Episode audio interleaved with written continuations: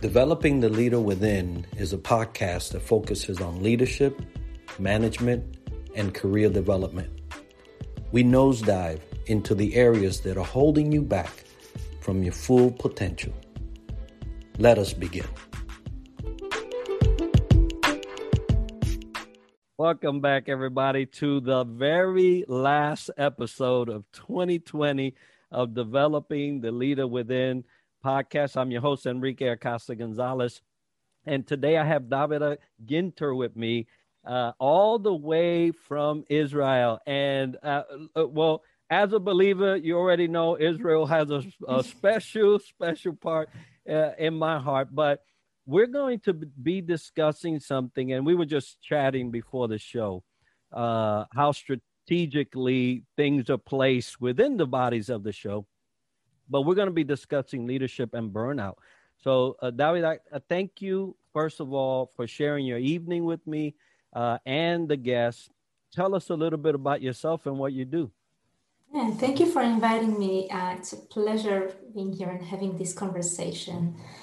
And yeah, you said I'm from Israel. I'm located in Israel. I live here with my family, my kids, and my husband. And I'd say that my core is to be a change maker. I care about making a positive change in the world. So, and I started a few years ago. It was actually many years ago. I was invested in the field of sustainability, both environmental and social sustainability. And I am still very passionate about this field, of course, and the intersection of this with leadership. So I have been working with leaders to mobilize social and environmental change. And while doing that and working on that mission, I noticed so many of my colleagues and the people I've been working with burning out in that process. And that got me very curious to understand why is this happening amongst us change makers, sustainability practitioners, social leaders? And not only why, but also how can we work with that? What can we do differently so we won't get burnt out? And that led me to the journey that I'm carrying still today. This is my current focus. So I've written a book about burnout prevention. It's called Burning Out Won't Get You There. And I have started working hands-on with burnout prevention, cultivating well-being, helping, supporting leaders and then organizations with, cultivating this well-being and emotional resilience. And this is what I do. This is my current focus of myself and my team. Yeah, that's about me. Oh, I love it. And we had discussed the book briefly before we started. And folks, at the end of the show, I want to make sure that you get the information on the book. I'm on the order list right now, right? Because I want to read it. Mm-hmm. I want to digest it. I want to be ready. And that's why we're going to be talking about that specific topic today.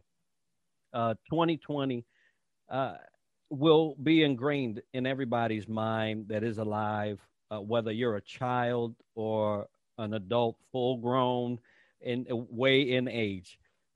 There's never been a challenge like we've faced this year for the entire world, right? So this is not just a stateside thing. It's not just a Middle East thing. It's not just an Asia thing. This is everyone all at the same time. So burnout is an issue that we are all facing, or at least have the great potential to face.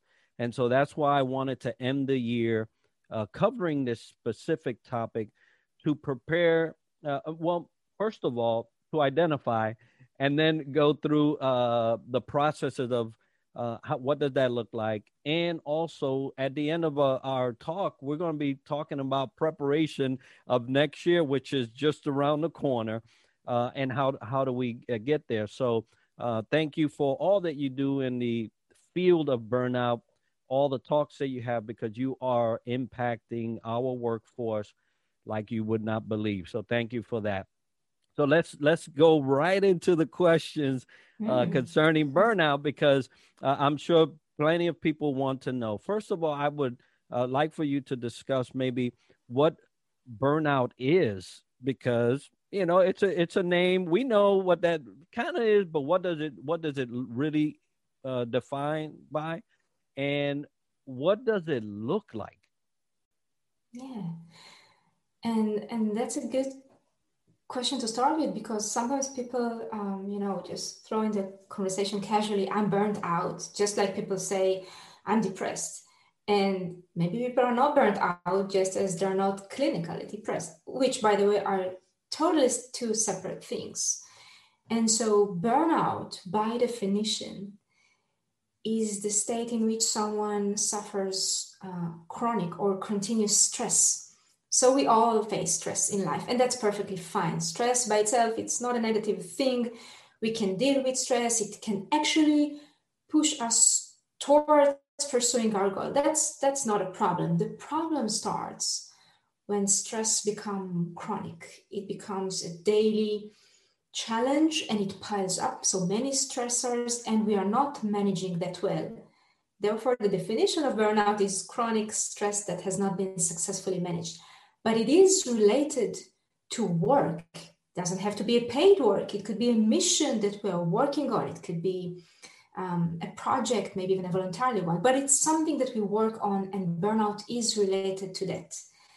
But that's the formal definition. I have my addition to how burnout looks, feels, and being defined. And I always see burnout also as a lack of choice, or what we perceive as a lack of choice, and erosion of our freedom. So many people are burnt out because we think we can't choose our priorities, or setting boundaries, or that we don't have time for self-care. So those are just different pieces and bits out of bigger issue of burnout. But just to give an example how this lack of choice look like. And burnout is basically, as you said, so what does it look like? It feels like big exhaustion. That's one of the biggest signs of burnout, being exhausted. And it's not just physical exhaustion. When someone gets enough sleep, but they are still tired day after day, it's a sign of emotional exhaustion, being projected physically. And burnout is also seen as feelings of cynicism and being negative towards your work or your mission, maybe your colleagues, maybe your boss. So you suddenly feel disconnected from what you're working on or working with. And lastly, burnout is usually seen and being spotted by a feeling of reduced effectivity and productivity. And I'll add to that creativity, because we can't create when we are in a survival mode. So this is basically how burnout generally looks and feels like. It could differ, of course, from one person to another, but that is usually the common state that is being seen as. That's wonderful. Thank you for that descriptor, because it actually provides a tangible thing to a definition. Usually we don't get that, but now people will be able to see, that's might be a sign of that this person is burning out. And so, which brings me to my next thing is, I've been one that has been affected by stress to the point where you feel burned out. I mean, the stress was so overwhelming that it paralyzes you. And you talked about the lack of creativity. Talk about somebody that's always used to being on his toes and speaking, and my mind would shut down. You would try and there'd be nothing. And so I know that full well. So having experienced that, you having seen others experience that, what can I do if I'm exhibiting those signs of burnout? In yourselves or within others? Yeah, let's say I'm asking like in a personal level, not just me, but as a person, if I'm noticing signs and it's looking and it's sounding and it's feeling like it's burnout, what can I do? Yeah, so now when I started this journey, as I described for the book, I've interviewed many people, change makers, leaders all over the world. I wanted to know if it's different from one place to another, from one country or even continent to another. And the more I explored into that, the more I gathered personal stories, but also advice being shared. So I kept asking, what would you do differently now? Looking, in a hindsight. Or I went to experts from different fields and asked, what would you advise changemakers, entrepreneurs, founders, educators, what would you recommend them to do in order to guard themselves from burning out? And I kept getting advice on this personal level, on the individual level.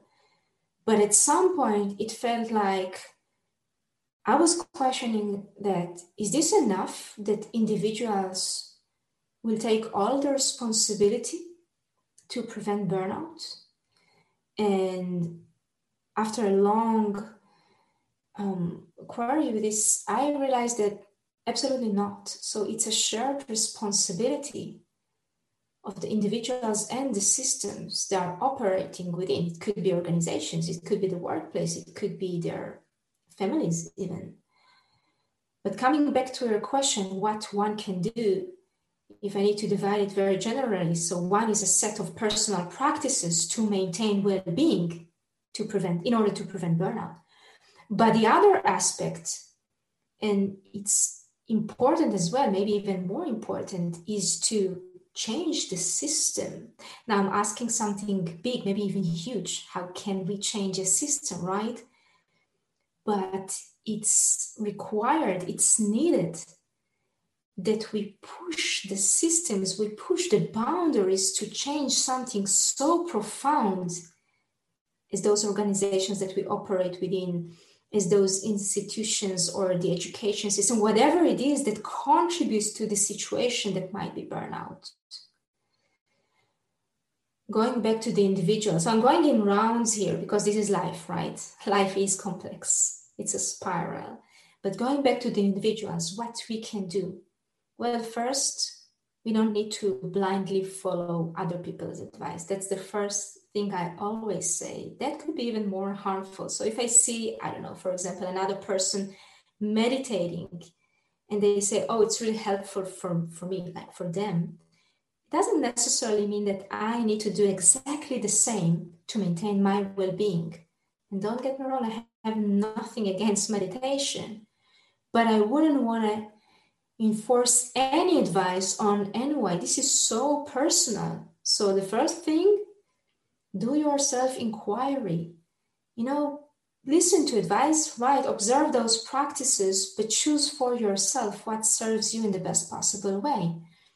So those could be mindfulness, but also movement or creativity or self-reflection through journaling, sports, whatever it is, arts, whatever it is that's re-energizing you and helps you maintain this well-being on a regular basis. Because, when I see people work hard, like all the time, and again, nothing wrong with working hard, but getting stressed. And then they run away for a retreat and say, all right, so this will solve the problem. No, it won't. We are going back to the very same system, the very same routine that got us stressed out and burned out from the first place. So what we want to do is to change this routine by or through those well-being practices. We want to do something consistent that supports our emotional well-being and resilience to prevent burnout. And this is on the individual level, of course. Yeah, no, I love what you just said, especially the part of, and when you said it likened in my head scenario of self-medication, right? You don't go to this pharmacy and just pick out of a shelf something that say, oh, that helped me with upset stomach or let me use it. You don't do that.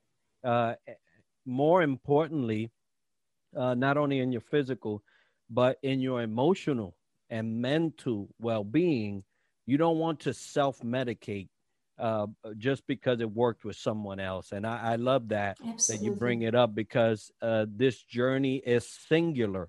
We're affected by others, but the journey is singular. The issue is singular. And we have to figure out what truly is needed, number one, and what would best be applied, because not everything is going to work and not everything is going to end in our best interest, right? So I love that you mentioned that. So since we're on a leadership podcast and we're talking about things that not only affect us personally, but also can be affected by a leader, let's talk a little bit about a person in leadership that is now seeing things, spark off as a possible burnout situation for one of your coworkers or one of your counterparts, maybe one of your bosses, because everybody's subject to it. As a leader, what can I do to help others if I see this, popping up? Yeah, and I love this question because I believe this is so true. This is our responsibility as leaders to prevent this situation. And this is exactly, it corresponds to what I said before. So the system is also responsible. But what is the system? The system is people. The system is people, and it's being driven by people, and it's being led by those leaders. So what can we do as leaders? We need to listen.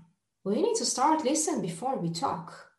We need to ask people, hey, how are you? And really mean it. We need to allocate time to explore those needs of those people that we are leading because if I'm leading a team or mission or project or a full organization or I don't know, a country, whatever it is, I'm leading people way before I'm leading this mission and those policies and those guidelines. I'm leading people. I'm interacting with people. Why would I go and jump and check the policies and legislation and the mission and the deadline before I'm checking in with my people? That doesn't make any sense if I want those people to thrive. So the first thing, we need to start listening, really, like deep listening. And beyond that, we need to open up the space for people to interact on a very engaged way. I love participatory leadership. This is the methodology that we also use in our work when we work with leaders or organizations with burnout prevention, because I think that the more you enable people to participate in the process and the more engaged they are, the better the solutions are, because they are coming from those who are in this situation. So as leaders, I would recommend just go and ask and engage the people that you care about. They have the wisdom, they have everything. They need the space to be heard and involved. More than that, and that goes back to that system that I mentioned before, as leaders, we need the guts to change what needs to be changed. If I'm working within even a company, a business company, right? This is the common example. And I see that something maybe serves the bottom line, but my people are depleted, are burnt out. There's something wrong there. And I've sat with CEOs and asked them, what's your definition of success? And they said beautiful things about the organization. And then I said, hey, you didn't say anything about well-being in your definition of success. They said, oh, like what? There was a moment of silence there. Because we can, as leaders, challenge this definition of success. Incorporate well-being, incorporate people's needs and well-being into this definition. So yeah, we can push, we can change. We just need the courage to do that, you know, to stand up and say, hey, something is wrong here and I can change this. Will you join me?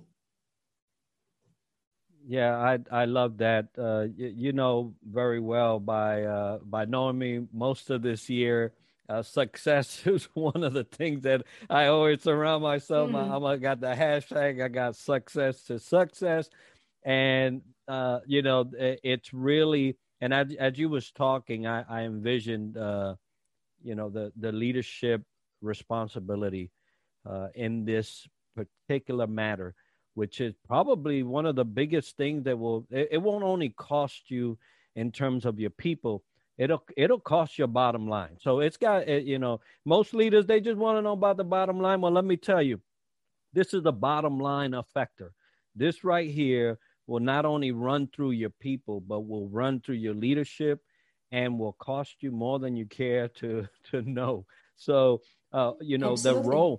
that role of a leader in the subject of burnout is so critical. But you mentioned the system, and I love that because that's really where I go and I try to affect the system. It's usually leaders that suck in the other version. It's because the system is allowing them to. They've gotten to a point in whatever trajectory in the career. They've been comfortable. They've been allowed to be comfortable. It's an enablement because now the leader doesn't have to do as much. They got to the spot. They got the corner office. They got the wood grain desk and a book, you know, the bookcase, and they're having, you know, lunch and golfing outings and all this. So now they don't have to put in a lot of the work there. But guess what? Your people are still going through this process of burnout, and it's not a one day to another thing. You just don't get to a job and tomorrow you're burned out unless you wasn't really cut out for that job, right? This is a process. This is a daily process where your emotions, your psyche, your physical is being affected by conditions set by a system. And so I love that you bring that up because it truly is where leaders can make the biggest, have the biggest effect on your people. Look out for these signs, identify these signs. Obviously, first you have to be savvy enough to be able to identify these and do something about it. The leaders that do the best are the courageous ones. They don't regard their job over their people, right? And it's a tough ask, right? It really is a tough ask. But are you a leader or you're not?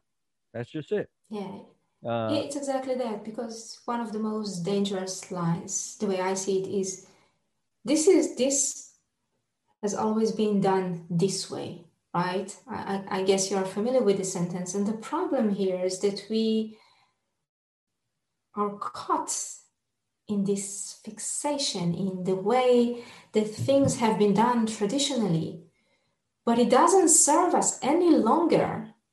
We just perpetuate a broken system. And that's for me a very, very dangerous place. And this is exactly where I see leadership needed now, right? This is not just about managing the people. This is about taking the bold steps to question the system and the old-fashioned, old paradigm thinking. I totally agree. And folks, the reason why we're talking about this today, right, before we start this next year, is because we can't do nothing about 2020 anymore.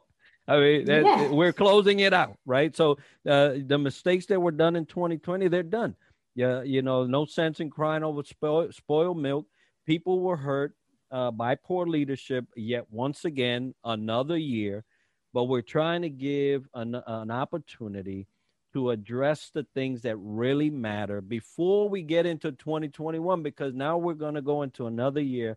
We do not want to perpetuate, as you well said there in your last comment, we don't want to continue a perpetual devastation at the leadership level. And this is one of the ways that we do it. We address issues via podcasts, via shows, via books.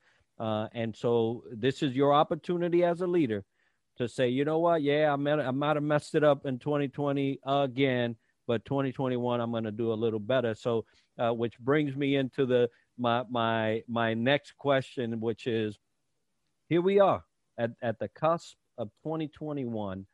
We all know what 2020 looked like. We're hoping that 2021 doesn't look the same. But you know, for all intents and purposes, you know, it may look a little like it. But what can definitely change is the leadership's attitude, the leadership's perspective, the leadership's approach at this next coming year. So how do I prepare to address burnout right from the gate? Yeah, well, reflecting back, it has been a roller coaster this year. And how do we prepare? I'd say let's change the way we prepare.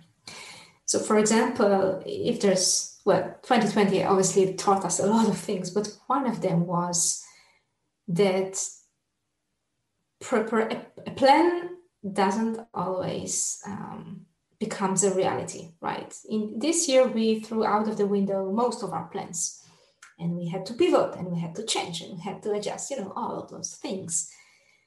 So what we really needed is leadership that can attend uncertainty and facing the unknown and adversity. So what if we are prepared to face those challenges, rather than, prepared by having all those plans that eventually are irrelevant? So if you ask me, how can we prepare as leaders for 2021, especially in the field of well-being and burnout prevention, is to focus on those areas that will always be relevant: emotional intelligence, those skills, people call them soft skills. I'm not sure why. Human skills, right? Those capacities to lead people, to engage with people, to interact with people. How would we prepare to build trust and maintain it? How would we prepare to improve communication and work on that? How would we prepare to set an environment in which all the voices in the room are being heard?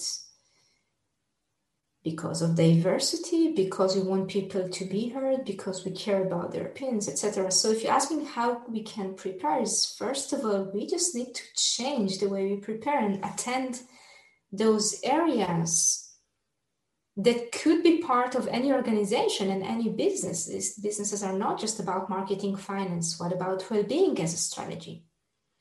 That brings me to the other type of preparation, which is to actually treat well-being as a strategy. Strategy by itself is, again, not a bad thing if it allows you to navigate within this frame. So you have a vision, either marketing, finance, or well-being, and the way there is flexible enough so you can work in complexity. And this year has shown us how complexity looks like.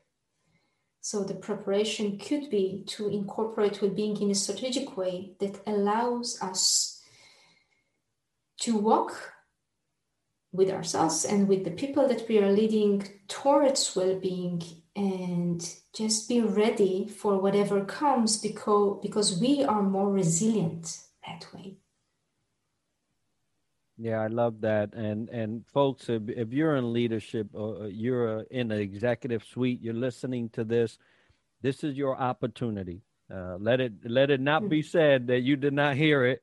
If you didn't hear the podcast, I give you an excuse. But if you heard this podcast, and this is your opportunity to treat some of these things as part of your strategy. That was well said. I love that. Everything in corporate is usually wrapped around some type of strategy. If you have not incorporated the things that we've gone through already, right? 2020 should have done one thing. It should have taught you some things.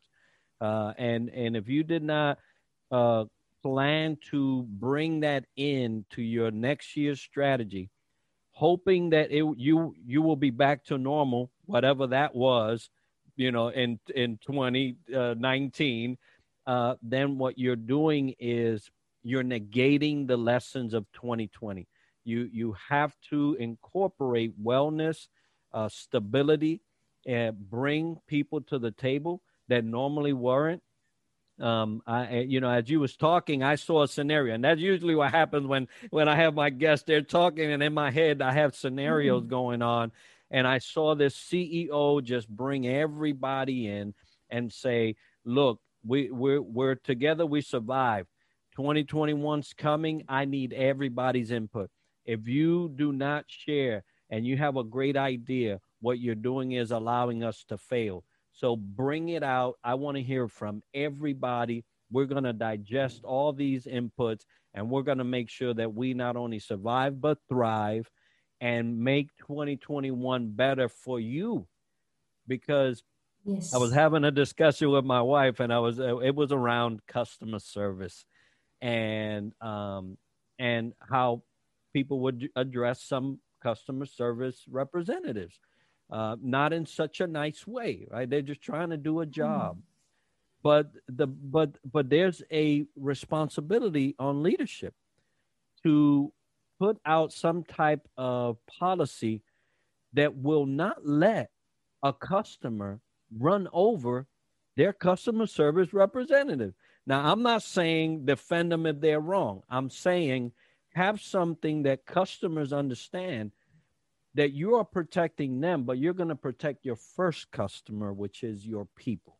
And so if we had leadership like that, customer service would be very happy and a lot of people would thrive. Yeah, no, that's interesting. And that was actually my first job many years ago as a customer service representative. And I didn't like that job.